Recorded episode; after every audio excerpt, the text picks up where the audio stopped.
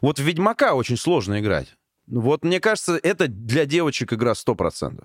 Понимаешь, высокий, широкоплечий, беловолосый, вооруженный мужчина за рулем, понимаешь, на этой своей плотве, уверенный, непобедимый, практически бессмертный, секс безопасен, он стерилен, можно не надевать там никуда и наслаждаться во все поля. И он, безусловно, ну, он не богат, он охотник за головами, но он эрудит просто, ебаться. И мне кажется, что вот мне, например, с таким персонажем, как Геральт из Ривии, тяжело, потому что у этого говнюка есть комментарий по любой теме. Я ценю возможность самостоятельно трактовать что-то, что я вижу в игре. Я очень ценю, когда разработчики оставляют для меня такую возможность.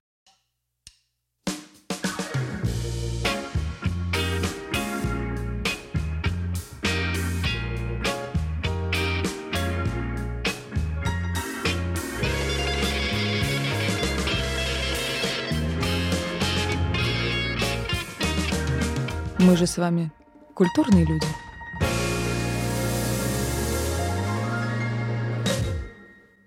Привет!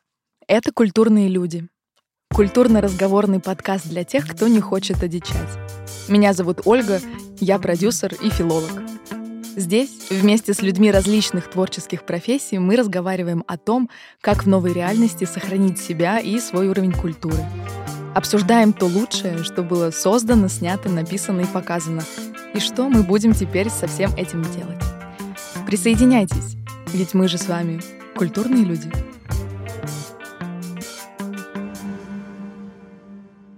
Привет, культурные! Сегодня у меня в гостях Петр Сальников.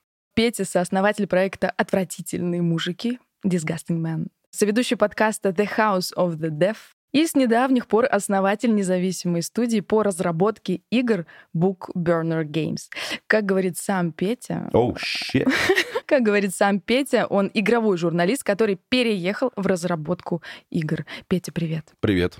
Спасибо большое, что позвали. На самом деле, еще стоит сказать, что ты пишешь саундтреки и поешь в группе и занимаешься звучанием, но вообще я уже сейчас понимаю, что если говорить обо всем, чем Озвучением. Зани... Спасибо большое. А, у тебя была недавно гостья, я могу ошибаться, кажется, Анна ее имя. Да. И там такой вот перечень тоже, продюсер, сингер, сонграйтер и так далее. Держишь марку, набираешь людей, чью профессию невозможно характеризовать одним словом. Слушай, ну я вот поняла, что если мы будем говорить обо всем, чем ты занимаешься, чем ты увлекаешься и в чем ты талантен, то это будет просто сезон, который будет называться. «Культурный Петр Сальников». Поэтому предлагаю мы сегодня сосредоточимся с тобой на игровой истории. Не вопрос, я всегда с удовольствием поговорить про игры, конечно. Но здесь для меня э, немножко сложный момент, потому что я человек, который никогда в жизни не играл в видеоигры, в компьютерные игры. Я настолки-то для себя открыла буквально недавно, а ты у нас в этом суперспец и профи, и поэтому, пожалуйста, если я буду задавать какие-то вопросы очевидные для тебя... Я буду на них очевидно и популярно отвечать, не переживай. Yes.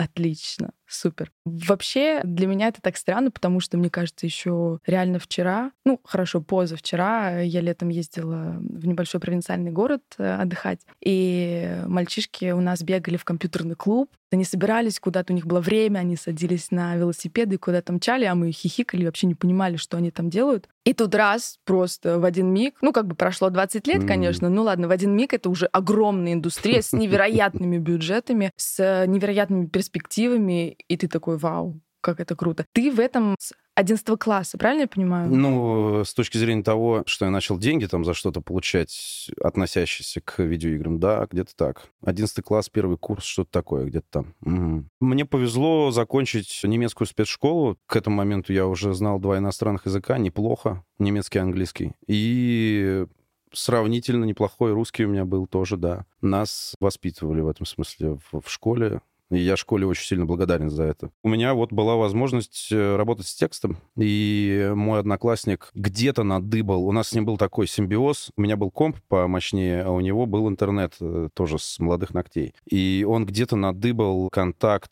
персонажа из компании, занимавшейся локализацией игр. Локализация — это не только перевод, мы понимаем, что это, да, большой очень термин. Тогда все касалось непосредственно переводов. И друг мой увлекался и качал скилл в дизайне игры графики. И перевод иногда бывает такой, что и на стенах надписи переводят, и всякие таблички, указатели. И вот он перерисовывал эти все дела на моем компе, пока я, значит, дремал или варил для нас пельмени. А я э, по ночам переводил диалоги внутриигровые тексты, всякую такую чепуху. Ну, то есть после этого ты понял, что тебе это нравится, это твоя стезя, и ты будешь этим заниматься Не, я и дальше. до этого понял, нет. Я до этого понял, и поэтому схватился за эту возможность всем, что у меня было тогда. Лоботрясничал, конечно, страшно. Подводил, естественно, срывал сроки, делал вид, что не увидел.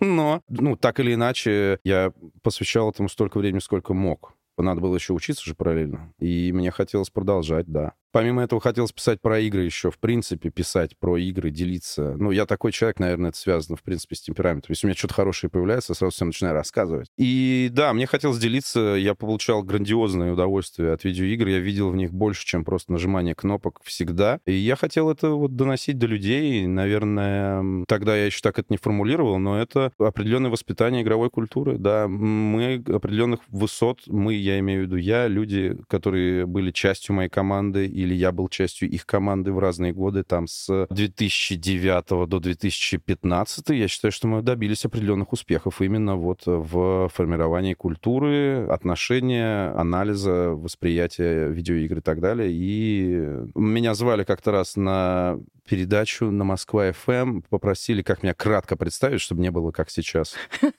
И я попросил представить меня как популяризатора игры. Это еще попадало в тему. Я уже не помню, там какой-то очередной был антагонизм психологии и видеоигр, там и еще чего-то, какая-то чепуха. Поэтому да, популяризатор игр и люди, которые меня окружали все это время, тоже были популяризаторами игр в том или ином смысле. Слушай, ну вот игровой журналист, как еще называют, игражур, мне угу. очень нравится это слово. Угу должны же играть во все игры, которые выходят, да? Правильно я понимаю? То ну, есть это человек, который mm-hmm. постоянно играет в игры. Да, да. Не было такого, что ты уставал или тебе что-то не нравилось? Да не, ну, конечно, я в какой-то момент глобально устал и перестал этим заниматься. Как раз там отвратительные мужики появились в 13-м, как следствие того, что, ну, нас интересует, меня, в частности, больше, чем только игры. Хочется много о чем говорить. Как медиа делать, мы к этому моменту уже научились. У нас за плечами был успешный подкаст на Канобу. Это была «Адовая кухня», один из первых первых подкастов на русском языке после того, как дебютировал и уже закончил даже Стрельников. Одним из первых, кстати говоря, сказавший, что подкаст-индустрия в России мертва. Но она, вот видите, уже который год все трепыхается. Никак волнами такие, да, вот эти страшные подкастовые флуктуации, они задолбали, мы стояли все это время на своем. Плюс ко всему, я недавно ходил в подкаст к пацанам и рассказывал тоже, что видеоигры — это такая гонка очень серьезная. Все очень стремительно развивается, переходит из формата в формат, диктует правила. Если ты находишься где-то рядом, ты либо бежишь в темпе со всеми, либо просто иди в жопу. Поэтому, ну, вот это соседство, оно позволило оставаться в тонусе. Мы все время искали какие-то новые форматы. Мы делали все про все прямые включения или не очень прямые, смонтированные там из-за океана. Мы летали на все выставки, писали подкасты там, в тот период, когда еще было принято думать, что достаточно просто одного репортажа в журнале после посещения четырехдневного ивента в LA, который, блядь, извините,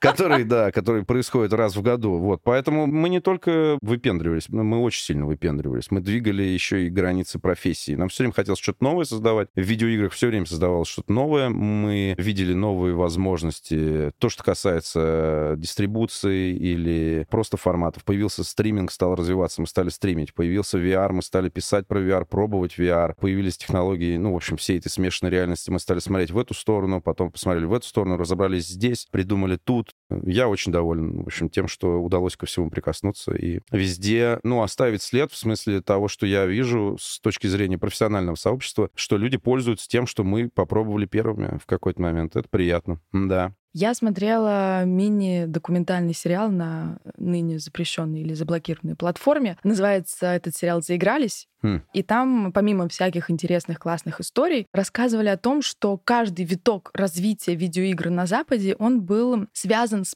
во-первых, с погоней за прибылью, а во-вторых, э, с технологическим прорывом неким. Как это происходило у нас в России? Можно тезисно как-то а, об этом рассказать? Недавно у нас был подкаст э, с Джоном Ромеро, это один из создателей Дума, Квейка, Вольфенштайна. Помимо этого, огромная голова с точки зрения фундаментального вклада в развитие видеоигр. Его знают по его творениям, по его играм, но не все знают, ну, с кем он разговаривал, что именно он сообщал людям там в определенный период своей жизни, кого он консультировал, кому он помог и чем именно. И он, рассказывая вот э, о разных периодах, там, начало 90-х, что происходило, он так вскользь э, бросает заявляет, что вот, а мы получили доступ к новым компьютерам Next Step там какие-то, и там была возможность сделать как раз то, что задумал другой Джон с трехмерным, блин, освещением и распространением звука по комнатам. И я сижу и думаю, блин, вот есть много стран, конечно, которые в тот момент ничем таким не занимались, но за Россию особенно обидно, потому что мне кажется, что у нас в, в тот период э, уже была кадровая база, понимаешь? Дай им, в общем, все эти инструменты, они свернут что-нибудь. Кадровая база была, до технической базы не допускали. Техническая база была тесно связана с тем, что в Советском Союзе любили запрещать, понимаешь? Поэтому все началось в 90-е, началось не эволюционно, а революционно, как принято. Рухнуло все, в общем. Очередной кризис, в том числе людской какой-то, эмоциональный, все с серыми лицами. Я, во всяком случае, так себе это объясняю. И вот начинают появляться пиратские консоли, Дэнди приходит, бесконечный тетрис на всех развалах, диски по 15 рублей на базарах, все вот эти кузнецкие мосты, Китай-города там и так далее. Энтузиасты переводят. На этом люди смогли заработать денег, которые впоследствии конвертировались в то, что стало российским сегментом игровой индустрии. Вот. Ну, потому что Фаргус, Седьмой Волк, это было то, что потом превратится в Акеллу. А иногда даже это параллельно там было чем-то белым, что работало еще в темно-серую, скажем так. Но другого выбора у людей не было. То есть, грубо говоря, в нашей стране пиратство, наоборот, угу. толкнуло индустрию. Да, да, да, да. да. Это очень круто. Оно, Мне оно кажется, создало это индустрию, кейс. я бы даже сказал. Ну да, такой вот кейс, русский кейс. Так его, собственно, и назовем. К концу 90-х у нас действительно возникла многообещающая какая-то экосистема. Все очень дружили, все друг в друга верили. То есть если открыть, например, э, игровую прессу того времени, люди гоняли друг к другу в гости, наши делают игру, короче, поддержим, обязательно напишем там и так далее. Был огромный кредит доверия к разработчикам и со стороны всех, со стороны журналистов, со стороны аудитории. Была такая игра «Князь». Она вышла в 1999 году и это была ролевая игра на основе э, древнерусского фольклора. Ну, там степень этой вот глубины этой основы, она обсуждаема, скажем так, но эта фигня нам просто сорвала крышу по нескольким причинам. Во-первых, все вот это пиратское прошлое, да, то есть к 98 году, ну, это уже было обыденностью, уже люди, уже возникали бизнесы, которых начинали хотеть зарабатывать на этом в белую, в приличном формате, в фирменных магазинах и так далее. Компания Бука придумала 100-рублевый формат Jewel Case. Первая игра, которая в нем вышла, это были Герои Меча и Магии 3. То есть это лицензионная полноценная игра с гарантией, с возможностью обратной связи, возврата и всего остального, запечатанная в слюде и так далее, но в обычном CD-кейсе. То, что до этого, если ты хочешь купить лицензию, тебе надо ехать в московский дом книги и там смотреть огромные за 100 долларов там или за сколько-то коробки, в которых лежит футболка, диск и карта мира и брелок. И это напечатано не на Руси, а хрен знает где, и стоит не столько, сколько нужно. Соответственно, чтобы конкурировать с пиратами, издатели придумали вот этот вот э, нищеброд формат. В этом же нищеброд формате выходит игра «Князь». Она стоит 100 рублей, она ли, лицензионная, она гарантированно будет. Почему я продолжаю это повторять? Потому что ты покупаешь сборник из 100 игр, да, ну, если мы берем экстремы. 30, если запустится, тебе повезло. Все остальное у тебя или не, получи, не получилось, у тебя какой-нибудь, не знаю, корявый setup там, или, или просто игра не работает. Может, ее просто нет. Ее нет, она просто написана на обложке. То же самое касается не только сборников. Это долго происходило. То есть раз и все. Вставьте диск 2, тебе говорит игра, после 4 часов игры. А диска 2 нет. Ты купил коробку, в которой один диск. Диски на развес еще тоже. Четыре диска. Игра на четырех дисках. 400 рублей. Да, это же совсем уже другой разговор. А тут за 100 рублей гарантированно запустится. Низкие системные требования сделали наши и сделали на основе того, что я вроде как там когда-то читал в учебнике истории. Офигенно. То есть сама игра там средняя в лучшем случае, но какое впечатление она произвела на нас, это было невообразимо. Так вот, это был 99-й год. Кое-как, значит, они там что-то, несмотря на долларовые приколы, приколы, каким-то образом все это выживало. А каким образом это выживало, спросите вы? Откуда взяли деньги вот люди на разработку игры «Князь»? Вот есть такая фирма 1С, она многим известна. И 1С в какой-то момент открыла... Это достаточно инновационная компания, это не просто бухгалтерия. У многих людей свое представление какое-то об 1С. И они в определенный момент открыли игровое подразделение и стали финансировать игры. Сеть дистрибуции у них уже была налажена, то есть ты понимаешь, это розница по всему бывшему Советскому Союзу. И поехали. Э, это обеспечило определенную финансовую прочность, что ли, всему этому хозяйству. Вышли такие игры, не только «Князь» был, Ил-2 «Штурмовик», который был признан всем миром. Но это такая вот тоже своеобразная история. Большая игра, симулятор э, военного самолета Второй мировой войны. Фирменный русский кейс тоже, на самом деле. Почему? Потому что разрабатывают чуваки с образованием, с соответствующим, понимаешь? И это взрослые мужики, для которых это тоже долгое время было в новинку. Не в тот момент, конечно, когда они делали Л-2 штурмовик, но они начали не мальчиками, в отличие от Джона Ромера, например, да? Или в отличие от меня там вот до сих пор. И я там не, не, не последний пример. Продолжаю отвечать на твой вопрос. Значит, к концу 90-х возникли студии, возникли игры, которые ну, как-то могли конкурировать с западными продуктами. Это была не сильно уверенная конкуренция. Если бы мы жили, например, э, э, в какой-нибудь третьей стране и смотрели на это как посторонние наблюдатели, мы бы, наверное, смеялись. Но у российской разработки, у СНГшной разработки, в принципе, у нее был такой кредит доверия, как я уже сказал, что люди прям топили. Давайте, давайте, давайте, сделайте. Это вот как будто мы сами это делаем. Есть очень хорошая книга, я тебе дам почитать, «Время игры» Андрея Подшибякина. Там очень хорошо как раз вот этот момент описан. Затем э, происходят нулевые, и в 2006 году к этому моменту уже там навыходило игр, это уже там следующее поколение. PlayStation 1 закончилась, PlayStation 2 вот-вот закончится. 2006 год сейчас покажут PlayStation 3. То есть вот мы где-то вот в этом находимся. И наша российская делегация едет на E3, это ежегодная конференция в Лос-Анджелесе, где показывают то, во что мы будем играть весь следующий год до следующей E3.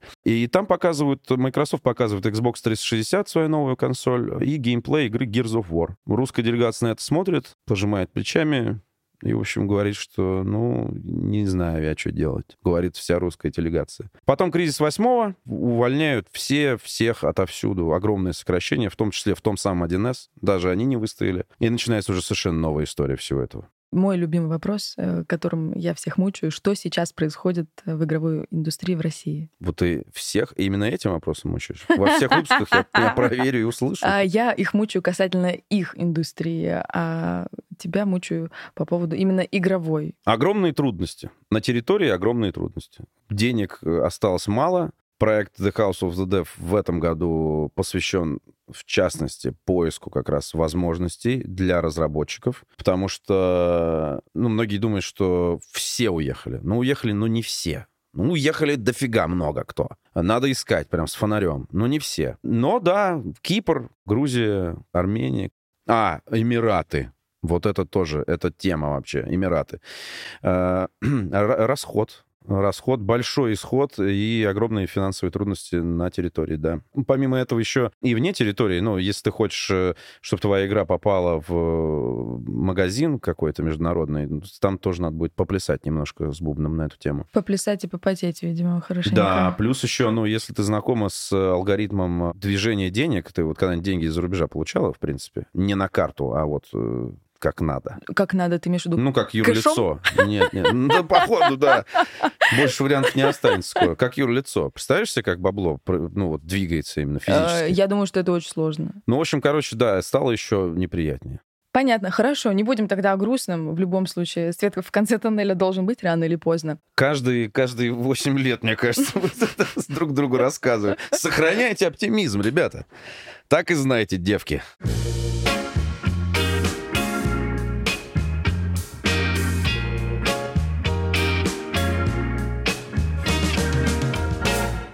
Петь, mm. скажи, пожалуйста, а вообще в какой момент ты понял, что из э, игровой журналистики ты хочешь перейти в разработку? Был какой-то у тебя щелчок? Нет, я ждал как раз этого щелчка. Для меня это был э, вопрос жизненного опыта. То есть я не хотел перейти в разработку, я хотел игру сделать. И это всегда был вопрос темы, потому что мне не хотелось просто делать где-то какие-то игры для кого-то. Это в действительности ответ на очень популярный вопрос, как попасть в индустрию игр. Сейчас достаточно просто несмотря на то, что я сказал в предыдущем вот пункте, для человека, который просто хочет попасть, вообще элементарно. Идешь в Mail.ru и трудоустраиваешься. В Mail Games, там, в какое-нибудь подразделение, а лот Steam, каким тестером или что там, маркетинг идешь. Ну, короче, как-то можно, да. Прям вообще прямым путем, через Headhunter. А вот если ты хочешь работать над тем, что тебе конкретно интересно, потому что именно ты хочешь, я хочу делать именно это, это сумасшедший круг совпадений. Не без усилий, не без дополнительных офигительных усилий, но сумасшедший круг совпадений, они возникают, потому что ты к этому прикладываешь определенные ресурсы туда вот так вот вваливаешь, и оно тебе возвращает в виде каких-то непонятных закономерностей, абсолютно фантастических. У всех так, кто что сделал свое и новое в этой сфере. Я так понимаю, что ты выбрал второй путь. А, да, ну опять же, я его не выбирал Э, я считаю, что в любую штуку приятнее и правильнее заходить, когда у тебя есть как минимум два каких-то вот, знаешь, как на лыжах ты едешь, у тебя в левой руке палка и в правой руке у тебя палка. С одной палкой тоже можно попробовать, но, наверное, тогда будет удобно плыть на каяке там или на чем-то с одной. Вот. А если на лыжах хочешь, то надо с двумя. Мои две палки были, это, соответственно, возможности работы с текстом, переводы там и так далее, а второе — это музыка, и я хотел, соответственно, каким-то образом себя тоже в этом проявить. И даже, наверное, пошире аудио, а не только музыка. То есть мне хотелось э, что-то озвучивать голосом, делать звуковые эффекты. Это все было очень интересно. У меня есть несколько законченных проектов в этой сфере, но в определенный момент пришлось выбирать. Как раз году в 2008 пришлось выбирать, сейчас забирать возможность игражурить на полную катушку и отрываться там, либо сидеть и ждать у моря погоды, потому что фрилансер, э, в который в состоянии писать тебе саундтреки, таких много, короче говоря. И тогда было и проще проще всегда, ты же понимаешь, там из серии задавался, что вы меня вопросом, что вы меня не берете а, озвучивать, значит, какие-нибудь видеоигры, чудовищ каких-нибудь вам буду кричать, или там, может, главного героя а, где-нибудь. Потом стало очевидно, что новые голоса, в принципе, редко возникают в этой профессии, потому что ты профессионалу быстро объяснил, короче, где он находится. Он делает это уже 45-й раз. И он сделает это качественно в рамках ожидания и твоих, и аудитории, и так далее. Все будет на мази. У меня сейчас такое не самое лучшее сравнение родилось. У меня есть хороший знакомый, он как-то делал интервью с а, порноактерами, с мужчинами. Это к вопросу озвучки. И удивлением стало, что в этой индустрии мужчины практически одни и те же. То есть туда очень сложно мужику пробиться, mm. потому что там такая же история. Зачем, если есть вот условно набор некий, да, мужчин, которые там работают уже очень давно, и, собственно, и будут работать, и никто новых не будет туда брать и, и там их тестить, потому что есть вот эти эти люди, они делают это окей, и пожалуйста. И для меня просто стало открытием, что, оказывается, мужчине в порноиндустрию очень сложно попасть. Особенно в японской части. Я там слышал какую-то историю, что несопоставимые какие-то числа, типа четыре актера снялись в четырех тысячах фильмов за год. Ну, вот такая. Бедные, несчастные, им поставили потом, видимо, памятник. Хорошо, вернемся к играм. Извините, пожалуйста. Э, смотри, если очень грубо и очень условно, то люди делятся на гуманитариев и технарей. А у нас журналистика — это все таки гуманитарная наука. Для меня лично, как наверное, для большинства обывателей, разработка игр — это люди с математическим складом ума, которые сидят там, пишут коды mm-hmm. и вот решают какие-то задачи больше такие технического характера. А, видимо, это заблуждение. Ну, во-первых, да. Э, я бы сказал, что здесь два заблуждения. Про журналистику с точки зрения определения словаря ты, конечно, безусловно права, но со временем да начиная с первой половины десятых, наверное, в редакциях программистов стало появляться все больше и больше, и их в какой-то момент стало больше, чем редакторов, и, наверное, даже у некоторых. Потому что сама по себе журналистика как жанр типа чтива, она стала отходить на второй план. Возникла тонна новых форматов, которые тебе развязали руки, понимаешь? там те же самые подкасты. Что я буду там читать какие-то там эти? Я вот могу послушать здесь. И здесь то же самое будет. И интересные истории, и леденящие кровь э, расследования, и все на свете. Поэтому журналистики тоже появилось очень много технической части, потому что вы стали думать, как оставаться интересными. Это, блин, смотрите, как все быстро развивается. К нескольким предыдущим тезисом от меня, опять же. И вот э, по ходу развития площадок, когда ты понимаешь, что ты хочешь вот это я хочу на своем сайте, это, это и это. Мне мало просто статей. Мне надо, чтобы люди долго сидели там, играли, очки набирали, в соцсетях делились, короче. Я в конце еще разыграю скидку на ноутбуке, короче, и все будут довольны.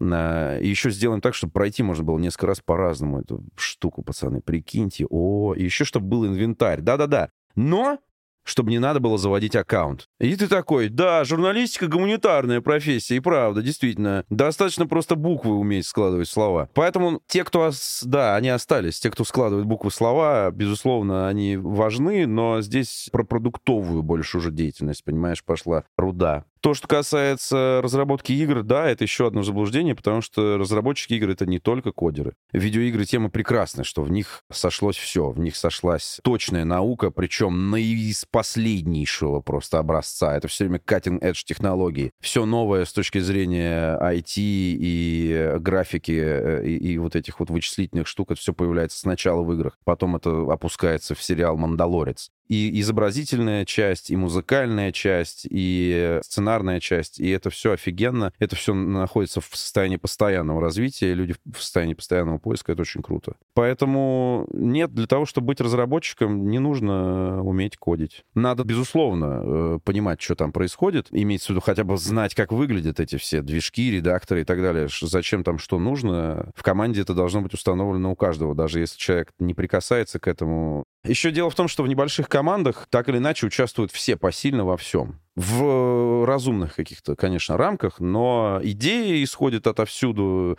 В независимой разработке самая длинная часть обычно творческая, она самая интересная. В разработке дорогой, с большими бюджетами, в блокбастерах, там творческая часть очень короткая, а и конвейер поехали. Кстати говоря, мы сейчас вот наблюдаем последние года два, наверное, ну не то что отток, но некую конвертацию больших специалистов в инди-энтузиастов. То есть человек, например, сохраняя свое место в большой компании, отказываясь от дальнейшего роста, находит все проекты, которые ему нравятся. Понимаешь? И это, кстати говоря, не в последнюю очередь происходит э, среди программистов, потому что программисты — это люди такие. У него зарплата, короче, там от 400. И ему надо писать код. Спокойненько сидеть, пить кофе и писать код. Пишет себе спокойно. Ну, что-то ломается, конечно, время от времени. Периодически ничего не работает. Надо там что-то поднимать, чинить далее. Ну, вот сидишь и спокойненько пишешь. К этому числу надо дописать. При этом ты можешь любить, например, я не знаю, эротический дейтинг Симы. И вот ты мечтаешь написать, поучаствовать в чем-то таком, что к чему у тебя лежит душа и там тебе зарплата большая не очень интересна, ты начинаешь совмещать.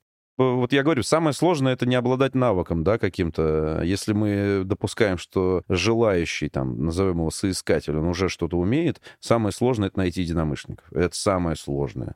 Но э, прелесть в том, что для того, чтобы, а, для того, чтобы начать разрабатывать игру просто с нуля, взять и начать, вот просто вот взять, начать в 30 лет, тебе на самом деле надо просто со своими друзьями пообщаться. У тебя найдется там какой-нибудь программист, который работает на, там, на C, а он сотрудник какого-нибудь банка, ему надо просто Unreal Engine изучить. Программисты — это люди, скорее всего, чаще всего это образованные какие-то персонажи с хорошим подходом обстоятельным. Если ты его заинтересовал своей идеей, этот человек откроет YouTube, запишется в библиотеку, послушает все подкасты, подкасты, за неделю все прочитает и придет к тебе с какими-то идеями. Наверное, эксклюзивная, эксклюзивная работа. Понятно, что и в работе сценариста в видеоиграх, в работе композитора и художника, естественно, там огромные отличия от просто рисования на холсте или написания музыки на листе. Но, наверное, эксклюзивная профессия, которой больше нигде нет, это геймдизайнер такого человека не просто найти. То есть, если ты художник, ты можешь найти свою племянницу, у которой большие успехи, понимаешь, в этом. Или ты можешь найти сына маминой подруги, который учится на архитектора, чтобы он тебе уровни собирал. Им всем придется обучаться, и много, и постоянно. Но вот геймдизайнер — это человек, который прям отдельно, в общем, существует. Это человек, который занимается конструированием непосредственно игровой части игры. Я правильно понимаю, что это самый главный человек в разработке? В определенном смысле, ну, как бы и да, и нет. Геймдизайнер... Это как режиссер в кино. Давай проведем какие-нибудь аналогии, которые будут понятны мне. Геймдизайнер — это как режиссер в кино, но он думает не о том, как актеров замучить. Он думает о том, как игрок будет всем пользоваться, что вы здесь наворотили. Понимаешь? С другой стороны. Да, да, да, да, да. Но он и с той стороны думает, и с этой. Это геймдизайнер, мать его заново. Угу. А какая роль у тебя?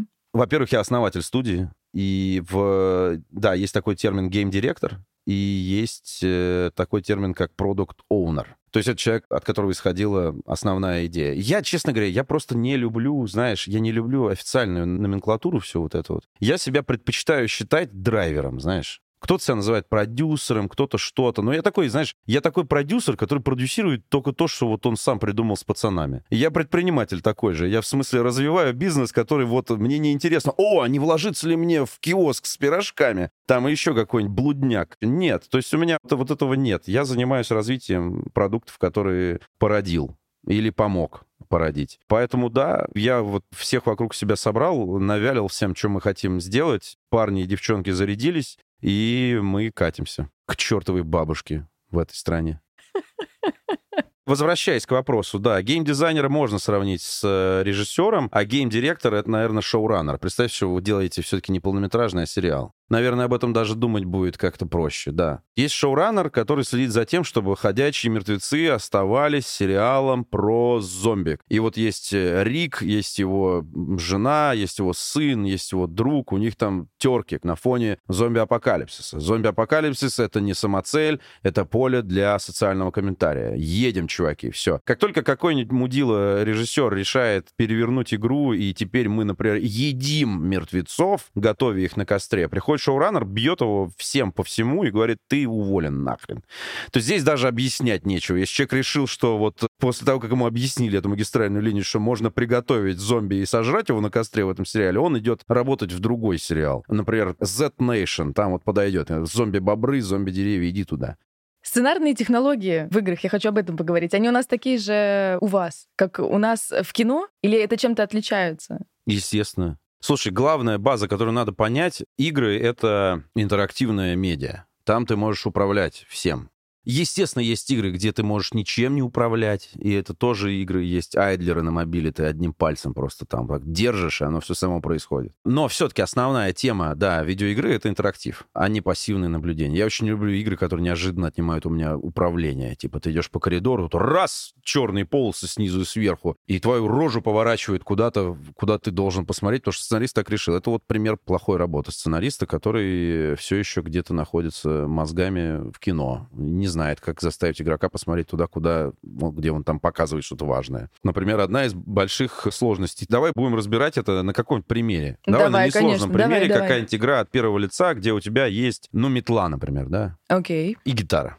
Супер. Вот. У тебя есть метла, гитара. Ты, в смысле, одет, обут, давай все нормально. Может быть, даже ты женщина, может быть, не бинарная персона. И вид у тебя в этой игре от первого лица, да, соответственно. То есть из глаз. Ты не можешь смотреть на себя сверху. Если ты хочешь посмотреть, что у тебя за спиной, тебе надо физически обернуться. Угу. То ты вот ходишь по какому-то пространству. В зависимости от того, что у тебя за игра при этом, помимо того, что у тебя вид от первого лица, у тебя есть метла и гитара, есть еще цель, э, цель какая-то, да, объекты, с которыми ты можешь или не можешь взаимодействовать. Это обусловлено все опять-таки целью. То есть если твоя цель долететь на метле до принцессы и спеть ей серенаду под окном, вряд ли ты хочешь давать возможность человеку обыскивать все сундуки, запертые, взламывать. Вот. Это называется лудонарративный диссонанс. Когда тебе надо срочно спасать ребенка, а ты вместо этого 47-й час путешествуешь по открытому миру и строишь дома. Такие примеры игр тоже есть, да. Сплошь и рядом. Поэтому, да, вот борьба с этим диссонансом и э, невозможность предположить, куда посмотрит игрок в тот момент, когда ты будешь показывать ему что-то важное, и как ты будешь управлять его вниманием. Мы с метлой на метле, значит, с гитарой едем куда-нибудь, в этот момент, э, не знаю, начинается погоня, например. Погоня вряд ли начинается спереди, там она где-то сбоку тебя. Тебе же надо как-то просигналить про это и вести тебя так по дальнейшему уровню, по которому мы летим с тобой на метле, так, что чтобы ты не задумывался, блин, мне налево или направо, и врезался. И так пять раз подряд. Фрустрация — это хорошо как инструмент, если ты хочешь там что-то донести до игрока, но это не значит, что надо его мучить. Опять же, зависит от того, какие у тебя задачи и что за жанр ты разрабатываешь. Поэтому, конечно, сценарий совершенно по-разному строится. База применима, в принципе, та же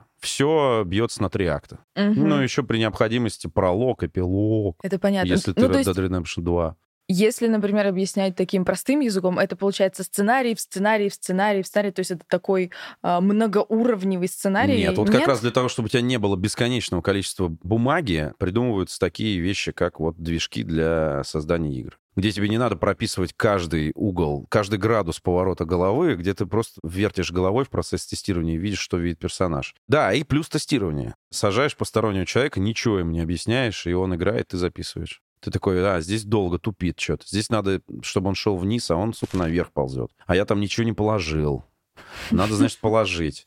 А положить надо что-то такое, чтобы он потом подумал, блин, ничего себе, мне надо с этим положенным и взятым спуститься, и там внизу я могу это как-то применить. И это все должно быть не натянуто, в общем, ну, увлекательно. Короче, самое главное — это веселье, понимаешь? Чтобы в конце это было, не было чувства потраченного времени, особенно если ты взрослый человек. Там, я люблю игры до сих пор, и мне не нужны 15-минутные какие-то дурилки, короче говоря. Я поиграл там несколько лет назад плотно в мобильные игры, перестал, сейчас вообще вообще, я думал, о, айфоны новые, сейчас я буду играть. Несколько назад, когда я обновлял с какого, с шестого на десятый, я думал, сейчас, еще там Apple Arcade появился. Нет, ни хрена. Мне нравятся большие комплексные игры. Мне нравится, чтобы система была прикольная и сложная. Я хочу, чтобы все как-то взаимодействовало. Если загорелась трава, значит, э, огонь дойдет до лачуги, значит, и потушить можно. А если есть вода, значит, вода. Короче, мне нравится сучья система, да.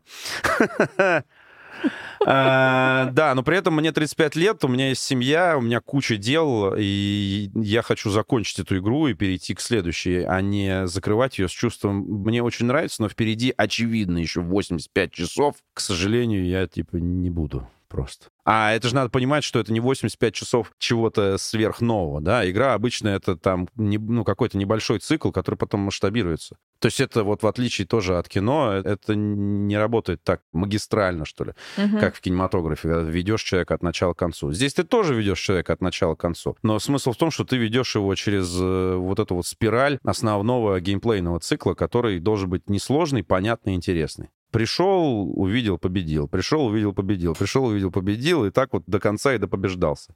Слушай, ну я как фанат фильмов ужасов должна спросить у тебя, какая самая страшная игра? Играл ли ты вообще? Ты что, прикалываешься? Ну, ну, я, да, практически.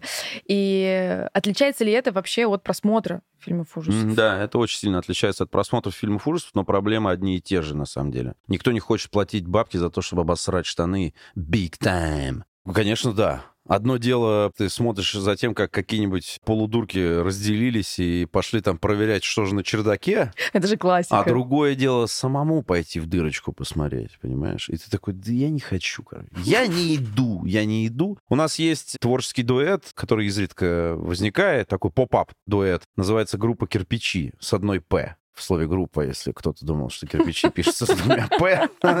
Это мой э, близкий друг Илья Овчаренко. Он сейчас, может быть, вам известен как продюсер Леонида Парфенова. Новые истории угу. Леонида Парфенова, его возвращение через Парфенон, новый на Медне. Но мы с ним давно знакомы, и, в общем, э, помимо всяких больших дел, мы иногда превращаемся обратно вот в этих вот, кто на велосипедах компьютерные клубы ездил. И мы играем во что-нибудь страшное вдвоем, по очереди. То есть игра чаще всего на одного игрока рассчитана, а мы сидим, и это еще стрим, люди ржут, короче, над нами, вместе с нами, мы орем, как две свиноматки. Ужас. Значит, из э, свежего в моем топ-2 находится игра Resident Evil 7 18 кажется, года. Это просто нет слов. Нет матерных слов. Э, никаких слов нет ни в, ни в одном языке. Я впечатлительный человек еще помимо этого. То есть есть люди, которые... Я прошел в VR-очках этот Resident Evil. Пф, вообще, наплевать. Я не знаю, зачем тогда вообще, братан, такие игры играешь. Смысл же в том, чтобы все-таки погрузиться. Я очень легко подключаюсь. Если мне нравится история, я прям, ух, все, я там. Я бы очень благодарен, кстати говоря, своей психике за то, что она так может делать. Потому что, мне кажется, если у человека так не работает, то он очень большую часть удовольствия пропускает. Да, ему очень скучно. Да, Resident Evil 7, а до нее была короткая игра P T. Это аббревиатура uh, Playable Teaser. Хидео Кадзима, легендарный японский геймдизайнер, собирался делать новую часть Silent Hill. Но он расстался с Канами, и, в общем, все это настолько сильно было перечеркнуто, что даже PT, вот этот Playable Teaser с Норманом Ридусом, Норман Ридус должен был стать главным героем этой игры. Но он стал в результате главным героем игры Death Stranding, следующей игры Кадзима, неважно. Но, в общем, Канами послала все это вместе с Кадзимой и PT, и Ридусом куда подальше. Вот это был тот случай, когда я просто сказал, я не иду туда дальше, все, на, сам играй, я посмотрю со стороны. Я просто не хочу. А там одно помещение, ты ходишь по дому, вырубаешься, просыпаешься, вырубаешься, просыпаешься, и каждый раз, когда ты просыпаешься, что-то новое в этом доме. Глаза, блин, какие-то, тараканы ползают повсюду, кто-то за тобой гонится, вот эти женщины в ночных рубашках, в противоестественных позах, ну, в общем, а.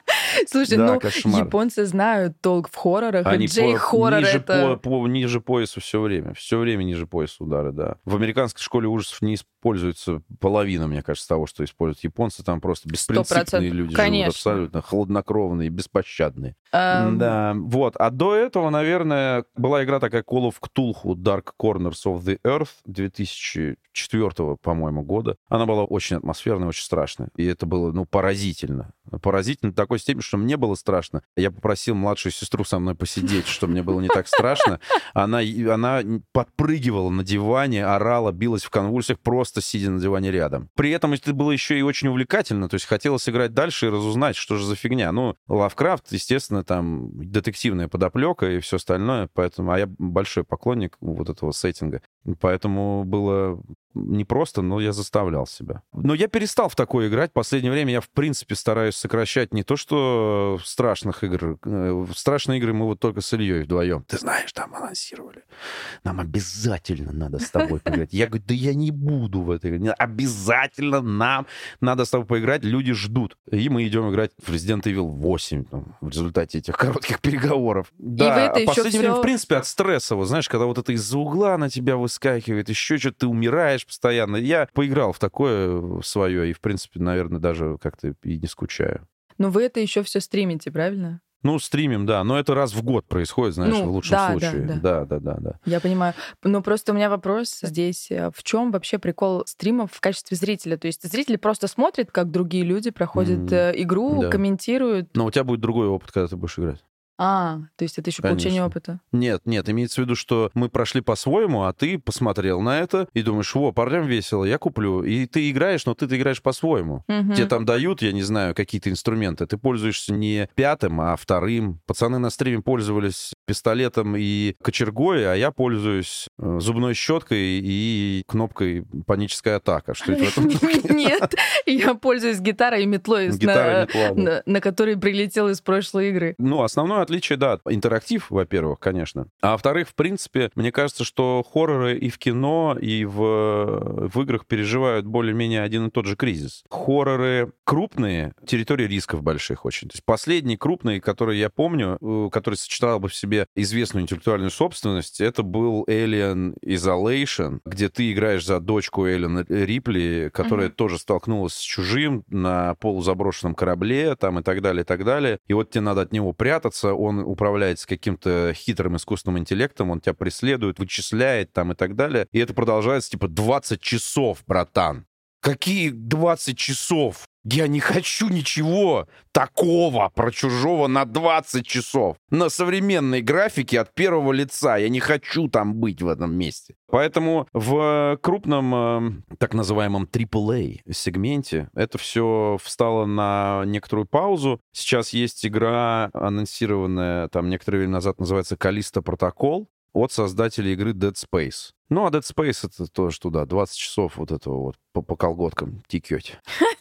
Это, новая, это их новая игра. Я видел трейлер и думаю, о, в это я буду играть обязательно. Вот все остальное страшное в помойку, а вот в это я обязательно поиграю. Да, поэтому, ну, интерес все еще есть, но жанр переживает, так сказать, времена. И в кино, это меня поправь, но из того, что я заметил, э, там последние хорроры, которые какому-то обсуждению вменяемому не только среди фанатов фильмов ужасов подвергались, это были фильмы Джордана Пила и, да. и этого второго, как его фамилия который а, снял... Ариастера? Возможно, который снял э, «Солнцестояние». Ариастер, да, да это верно. наш любимый режиссер. И этот, где пилой все пилили на чердаке под потолком вот этой да, вот для это реинкарнация. ампутации. Проклятый фильм абсолютно. И да, но и это же абсолютно... Ну, наверное, наверное, реинкарнация еще как-то old school, да, но пил это через юмор, а солнцестояние там вообще всю дорогу светит солнце и все красиво. Там ужас... Ну, совершенно другие, короче говоря, уже Ты... используются инструменты ты понимаешь, это называется сейчас хоррор новой волны, но я бы реинкарнацию не отнесла, конечно, да, ты прав. Да, да, да. Да, да, больше... да. То есть мы имели там какое-то количество лет назад шаблонные хорроры, как угу. ты правильно сказал, поворот не туда, люди разделились в доме, кто-то пошел туда. Да.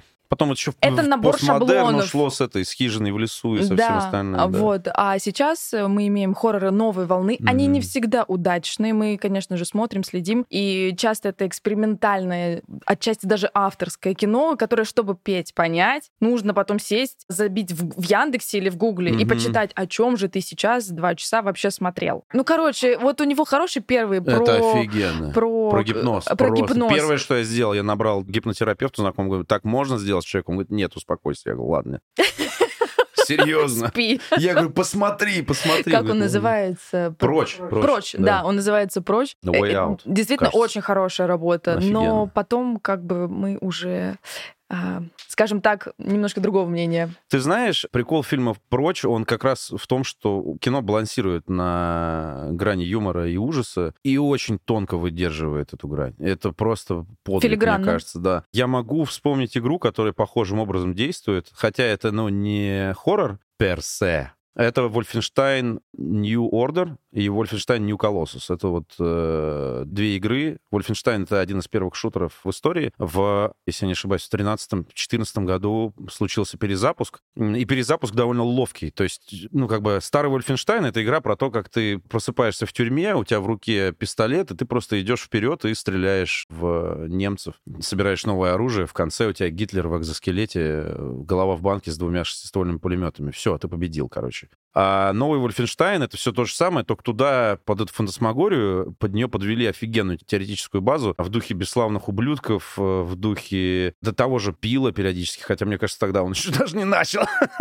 И там очень здорово выдержана эта грань стилистическая тоже. Пример. Значит, главного героя во второй игре казнят. Ему отрубают башку, башку эту ловят специальным э, дроном. А там история в том, что в 64 году война все еще продолжается, и союзники проигрывают. И все, типа, новый мировой порядок, бетонные города, все как вот э, Шпеер рисовал, все так и сделали. Причем там очень круто поработали. Это альтернативная история, и там проработано достаточно глубоко, вплоть до того, что Битлз называются там не Битлз, а как-то по-другому. Они поют песню про субмарину, только она не желтая. И на немецком вот эти все популярные группы, ну, какие-то шаржи на них, знаешь. И это абсурдно и ужасно одновременно, и это подчеркивается разными абсолютно средствами, знаешь, как э, здесь дурацкая музыка чуть-чуть играет, а здесь так неожиданно ты такой думаешь, так, что-то в настроении этой игры поменялось только что, я не очень успеваю. Все, все считают, что главный герой погиб. Уильям Джозеф Бласковиц. А его казнят, причем на площади, где Капитолий с этим шпилем, и все радуются, все зигуют. Там уже все настолько перевернулось, что тебя э, простые граждане считают террористом. Уже все забыли про то, что было какое-то сопротивление. То есть настолько уже все уехало победивший э, Рейх. И вот ты неожиданно, тебе там башку пришили на новое тело, и ты узнаешь, они скрываются на подводной лодке, а, видят по телеку передачу, что такой-то актер собирается сыграть в экранизации приключений зловещего бомбиста Блашковица. Продюсером выступает Адольф Гитлер, съемки на Венере. И они такие, летим на Венеру. Следующий же кадр, вы едете в тачке, этот актер с заклеенным ртом, а главный герой себе усы клеит, как у него. Он говорит, что, похож? Ну, похож. А с этим что делать будем? Не знаю, он сраный нации. Такой, ты сраный нации, он там ему что-то отвечает. Это очень крутое кино. Там игра, ну, игра сама по себе не очень интересная, в том смысле, что ты, ну, бежишь, короче, кровище во все стороны. У тебя два автомата в руках, ты их разъебываешь, этих странных фашистов, как надо там, знаешь. Знаешь, там такой градус, э, как в Однажды в Голливуде ты смотрела? Конечно. Вот этот финал. Конечно. Вот когда, когда ты прям наслаждаешься, когда Да. Тарантино отомстил, короче, за жену Полански этим говнюкам. И здесь вот похожий вот градус этого абсурда кровавого. И ты прилетаешь на Венеру, и продюсер, э, да, Адольф Гитлер, и тебе показывают здоровенную заставку, в каком состоянии находится Адольф Гитлер, что он говорит, как он себя ведет и в чем его замысел. И я рекомендую это просто на YouTube посмотреть после. Это одновременно и смешно, и страшно это невозможно описать словами, как это вот э, подано, что ты понимаешь, что, блин, это очередной, как бы, с одной стороны, наци-кич, но, наверное, если бы они победили, было бы примерно так, как показывают в этой игре. Периодически там пробирает, серьезно говорю, периодически пробирает. И это одна из немногих игр, по-моему, одна из трех игр в истории, сука, игр, от которых я хохотал в голос. Просто ржал. Две другие, GTA 4 и Red Dead Redemption 2. да. Вообще в видеоиграх с юмором не всегда хорошо.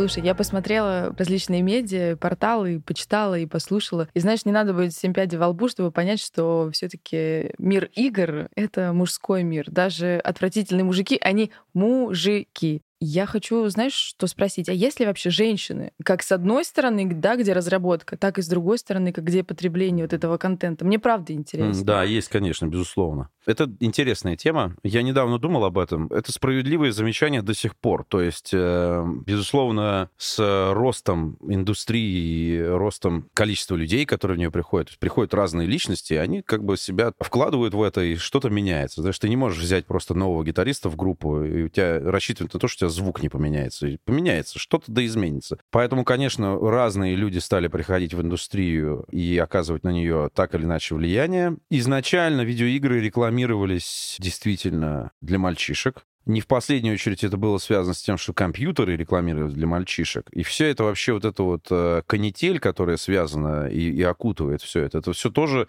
как бы для мальчишек. Но это, мне кажется, ну, социум. Мальчишкам рекламируют компьютер, а девчонкам рекламируют что там, я не знаю, куклу, которая может обоссаться. Нашей вины в этом нет. Опять-таки, если немножко дальше идти, я поверхностные вещи сейчас буду говорить, но мне кажется, это, в принципе, очевидно, что многие развлекательные технологии, они спустились в консюмерский э, сегмент через войну, через то, что связано не с женским миром нифига. Mm-hmm. От наушников до точных вычислительных машин, извините меня, пожалуйста. Половина этого э, плоды гонки вооружений США и Советского Союза, поэтому извините еще раз.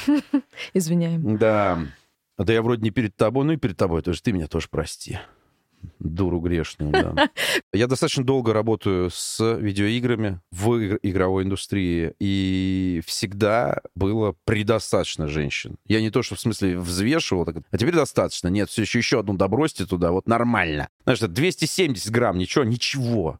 Там я начинал э, в восьмом году с э, того, что работал пиарщиком в игровых издательствах. В паре я поработал, как раз один из них это 1С. И звукорежиссеры, специалисты по маркетингу и пиару, переводчики, э, руководители всего перечисленного, дофига женщин. Я не могу сказать, что, ну, художники, дизайнеры звука, дофига. Я могу сказать, что много женщин-программистов. У нас, э, например, э, работает дама level-дизайнер, очень компетентный сотрудник. Поэтому я бы не сказал, что это связано с тем, что у тебя там, это связано с какими-то там вот далеко ушедшими в историю факторами, на которые надо уже просто забить и все. По своей практике я могу сказать, я не знаю, я озвучиваю аудиокниги э, несколько лет.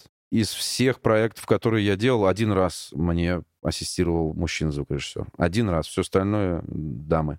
Поэтому нет. Сколько я работаю, в общем, в играх, столько я вижу женщин, которые отлично себя чувствуют и правильно себя применяют. А что с потреблением, если с другой стороны зайти? Играют ли девчонки? Играют, и они играют, знаешь, не только в то, что вроде как сделано для девчонок. А такое тоже есть специальное? Я не знаю, что там специально, не специально. Наверняка есть куча мобильных игр для девочек. Ну, конечно. Одень куклу в платье. Ну, в таком духе. Да, и она обоссытся. Мы это ну, уже слышали. Да-да-да, из такого, из несложного. Но я имею в виду, из крупных игр в первую очередь тебе предоставляют возможность выбрать пол героя. И пожалуйста. Поэтому я не знаю, можно ли здесь судить категориями типа «не женская тема», например. Вот там вы, ученый, на изолированной космической станции. Сбежать невозможно. Почти все умерли. Ключ разгадки у вас в мозгах, но вы ничего не помните. Это звучит как э, какая-то гендерно определенная тема? Нет. Ну, я бы сказала, что нет. Ну вот. Угу.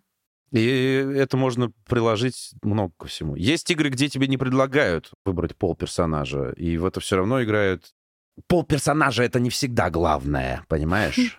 Я играю за женских персонажей, если мне нравится игра. Мне все равно. А если я не играю в какую-то игру, где женский персонаж, это редко связано с тем, что это женский персонаж. Какой-нибудь особенно страшный какой-нибудь женский персонаж, неприятный мне лично, понимаешь? Вот в Ведьмака очень сложно играть. Вот мне кажется, это для девочек игра 100%. Понимаешь, высокий, широкоплечий, беловолосый, вооруженный мужчина, значит, за рулем, понимаешь, на этой своей платве, уверенный, непобедимый, практически бессмертный, секс безопасен, он, э, он стерилен, вот, и сколько можно, ничего не, можно не надевать там никуда и наслаждаться во все поля. Ну, он не богат, он охотник за головами, но он эрудит просто, ебаньшка. Вот.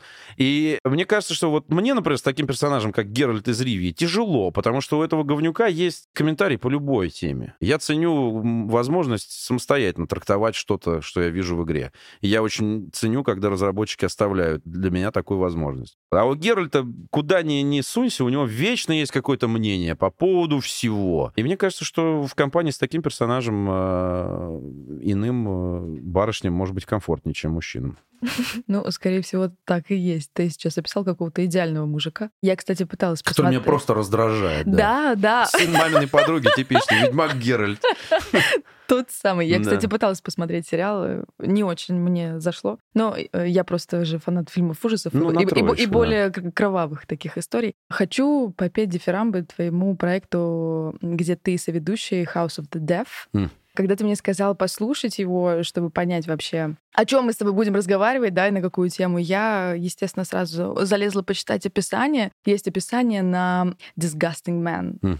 И там написано, что это подкаст для разработчиков среднего уровня, скажем, угу. сложности. Начинающего среднего, да. Да, начинающего среднего. И я подумала, что я не буду это слушать, потому что, ну, как бы я там сто процентов вообще ничего не пойму. Ну, как бы это невозможно. Но э, так как я очень ответственна, и раз э, Петр Сальников сказал, послушай, значит, я просто обязана это сделать. И я посмотрела, я его не послушала, я посмотрела его на Ютубе с э, переводом, потому что вы говорите по-английски. И это очень-очень-очень круто. Спасибо. И это не только для разработчиков, это вообще для всех людей, которые что-то создают, которые... Я переделаю описание. Обязательно, которые создают некий продукт, проект, где есть какое-то творческое зерно. Потому что посмотреть каждый выпуск, и ты можешь, собственно, начать что-то делать. Там прям как э, руководство такое, вот как эта книжечка, э, Отчасти. где ты читаешь, что тебе нужно сделать, какие шаги, чтобы создать проект. Начиная от того, что, там, естественно, как в каждой сфере, люди — это главное, как найти людей, как это делать, э, заканчивая, ну, вообще абсолютно всем. В общем, супер крутой проект. Благодарю. Петр, спасибо вам за него. Я думаю, что мы посмотрим все выпуски. Здесь Всегда, пожалуйста. Здесь вопросов у меня нет, кроме тех, как тебе удалось вообще таких крутых людей туда позвать, потому что я понимаю, что это супер крутые звезды игровой индустрии. Они, скорее всего, смею предположить, заняты, у них плотный график, и как бы вообще они не... А, обычно они не Некоторые очень медийные. не очень доступны, да. Ну, конечно, слушай, разработчики игр вообще, ну, их работа не в том, чтобы быть классным шоуменом в камере, понимаешь? Поэтому это первая часть, да. Во-вторых, картина с точки зрения именно звезд и их доступности очень сильно поменялась за последние 10 лет, может быть, больше. То есть, э, если вспоминать индустрию там а, начала 90-х-начала нулевых, там ты сразу, давай, поехали. Клифф Ближинский, Сид Мейер, Джон Ромеро, Джон Кармак, что там еще, все они, короче говоря. И у них все время постоянно кто-то берет интервью, да, это такие чуваки, которые типа фронтмены индустрии. Сейчас у нас фронтмен индустрии остался один, это Хидео Кадзима, и все это чувак, который... Понятно, что вот есть те, кто к нам приходит в подкаст, но Хидео Кадзима — это чувак, который катается на московском метро, который приезжает в этот культурный центр «Гараж» и там устраивает какую-то лекцию. Ну, вот это было приурочено к выходу его новой игры. 19 год. И все, да, поменялось в этом смысле отношение к, к разработчикам. Сейчас большая часть работы многих заключается в том, чтобы напомнить публике, что это люди делают. И это не для всех очевидно. Ну, это может быть и очевидно, но не все люди это в полной мере вот осознают, когда они, например, идут писать какую-нибудь гадость где-нибудь в интернете, понимаешь? С точки зрения как? В первую очередь здесь важно, важен факт знакомства с Рафаэлем Калантонио. Как это было? В 2017 году у него выходит последняя в составе Arcane Studios игра Prey. Та, которую я тебе э, описал как раз фабулу, м-м, универсальную для всех гендеров. После этого он ушел в творческий отпуск, а, значит, в процессе мы всей толпой проходим Prey, офигеваем от него, какая же, блин, золотая игра, как-то можно было так сделать вообще. Постепенно мы всей компанией доходим до финала, он поражает, и мы его хотим обсудить. Ходим что-то кругами, ходим-ходим, и я говорю, ну давайте с разработчиками обсудим. Кто делал игру Prey? А я в душе не знал, кто такой Рафаэль Калантонио. И я понимаю, ну, он был в определенной мере известен, но я понятия не имел. Кто такой Кен Левин, я знал. Кто такой Виктор Антонов, я, может быть, не знал, но я знал, что есть какой-то Виктор Антонов, который делал вместе с остальными Half-Life 2. То есть каких-то вот это самое, а Рафаэль Калантонио это не чувак, который будет лезть. Он участвует в том, куда его приглашают, но это не шоумен. Я ему написал в Фейсбуке с тем, что мы сделали с другом кавер на песню, которая играла в этой игре. Я говорю, чувак, зацени. А там рок-версия, в общем, электронного такого синти-поп-трека. И он такой, что это такое? Как вас зовут? Вот это круто, вообще респект. И я ему говорю, и кстати, говорю, смотрите, вот есть такая маза, обсудить финал, вот хочется прям вот, давай, со всеми спойлерами, весь анализ выкатить. Он увольнялся, сначала было Е3, ему было не до этого, потом он неожиданно решил увольняться. А я ему пишу, говорю, ну, давай, сделаем. Он говорит, давай сделаем, конечно. В любой день любое время. Я говорю, что это такое за небылица ты мне рассказываешь? Так не бывает. Я много интервью брал в своей жизни.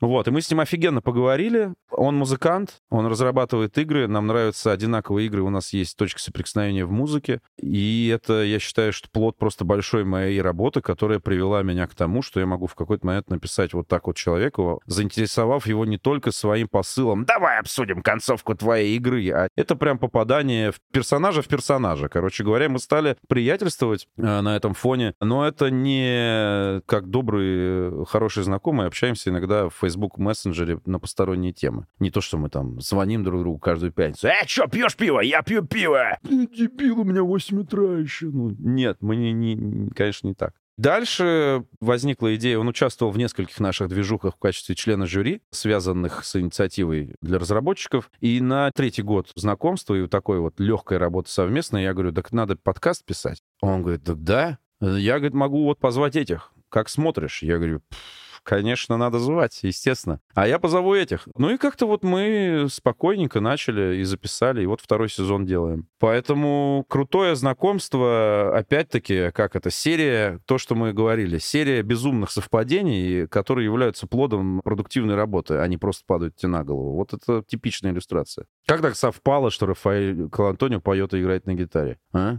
То есть вообще откуда это? Оттуда. Каким-то образом, Всё. в общем, да, один другого вот так вот отыскал. А он, между прочим, еще и француз. А у французских мужчин есть много тем для обсуждения с русскими мужчинами, понимаешь? У меня есть рубрика, она называется «Три вопроса от продюсера», но в данном случае это будут вопросы от обывателя, потому что здесь я немножко в другой роли выступаю. М. И уже их будет не три, потому что на какую-то часть ты ответил в процессе. Ну Засранец. ладно. Недопустимо. Отменить! Срочно. Только не надо злиться, потому что ты можешь, я знаю. Смотри, можешь назвать несколько, а может, например, топ-3 самых известных игр, Топ-3 самых известных игр. Это- популярных, вот самых Это популярных. проверка какая-то, типа, точно ли я знаю топ-3? А ты точно вообще? Что это мы тут? Это вначале надо было Сосоева спрашивать. Давай, начнем с Майнкрафта, Fortnite и... Да хрен его знает. На третье место... Третьи места в таких, понимаешь, не важны в таких соревнованиях. Всегда есть топ-2, которые друг друга как-то это... Поэтому пусть будет Майнкрафт, Fortnite и мир танков. Ну, к примеру. Интересно. Ну, например. Мир танков — это те самые танчики, про которые все говорят. World of Tanks. В нашем детстве танчики называлась игра Battle City. Окей. Наверное, над этим пунктом можно было бы еще подумать, но если вот не думать, то да. Ну, еще есть World of Warcraft, давайте туда. Мне кажется, они вот где-то там. Это не важно. Майнкрафт и Fortnite, yes. Roblox, вот, в жопу, в жопу мир танков. Roblox. Майнкрафт, сраный Roblox и Fortnite. Yes. Да. В аниме есть такой жанр, он называется попаданцы. А значит, это когда человек Я умирает. знаю, что такое попадание. Ну, да. прости, я, это не для тебя, я для Только я слу- не знал, что обязательно умирать надо для этого, кстати. Серьезно? Ну ладно, давай. Я хочу объяснить это для слушателей. Давай. В общем, это жанр, когда человек умирает, ну, в основном, он может и не умирать, но в основном он умирает и попадает в игру, компьютерную видеоигру. Так вот, если бы вдруг... какие-то нифига себе у тебя условия. Нет, попаданец — это человек, который зашел в туалет, а это оказался не просто туалет, а вот в эту секунду времени это оказался портал, который отнес его в мир первобытных людей. Вот Когда он кнопочку умрет он нажал. там на месте, короче, понимаешь? Ну, для этого, чтобы попасть туда, умирать не обязательно, все безопасно. Хоро- Хорошо, окей. попаданцы. Так вот, если вдруг ты бы стал попаданцем, в какую игру и с какой способностью? Это тянет на конкурс рассказов. Слушай, мне нужна метла, гитара и умение летать и играть. Наверное, так, да. Что это за игра? Не знаю. Ну, не на космической станции, где все умерли, точно нет. Нет, давай как И не Роблокс, блядь. Мне кажется, это ад! Прикинь, фильм, куда приводят мечты, только ты в Роблоксе. Жену свою ищешь. Да ну к черту, зачем я умер? Да. Давай возьмем какую-нибудь реальную игру, в какую бы ты хотел попасть. Слушай, у меня в голове каша из игр, в которые я хотел и не хотел бы попасть. А, Я смотрю на полку со старой ветошью всякой.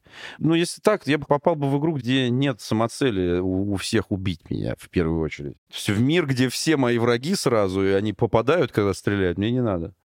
Поэтому это должен быть какой-то мирный мир, очень интересный, классный мирный мир. Например, блин, игра Animal Crossing, да. Это игра для Nintendo, э, от Nintendo для Nintendo, где ты играешь за зверька, который строит э, жилище на острове среди других зверьков. О, это так Да, на мило. метле с гитарой. И я был бы какой-нибудь зверючкой, типа там енотом бы каким-нибудь был бы. На гитаре с... Ну, енот это попсовое, э, Стражи Галактики, сраные еноты. Приелись. Я был бы кем-то, кому надо летать на гитаре, на метле. Понимаешь, сам не могу летать. То есть, соответственно, уже есть некие ограничения. Нельзя же все сразу. Я могу летать, но для этого нужна метла. Поэтому Animal Crossing... Вот. А каким зверьком? Давай мы у тебя спросим тогда, если ты любишь небылицы про других сочинять. Не енот. Давай. Не еноты, Не а там енот. любые звери, Любые. которые вообще существуют? Да. Ты... Крупная змея, например. Нет, броненосец. Господи. Так послушаешь других про себя вообще, конечно. Броненосец на метле с гитарой. Да у него руки короткие. Сколько у него пальцев? Мне нужно пять. Как аккорд, как баре зажимать. Да. Э, Петя, спасибо тебе большое. Спасибо, Ольга.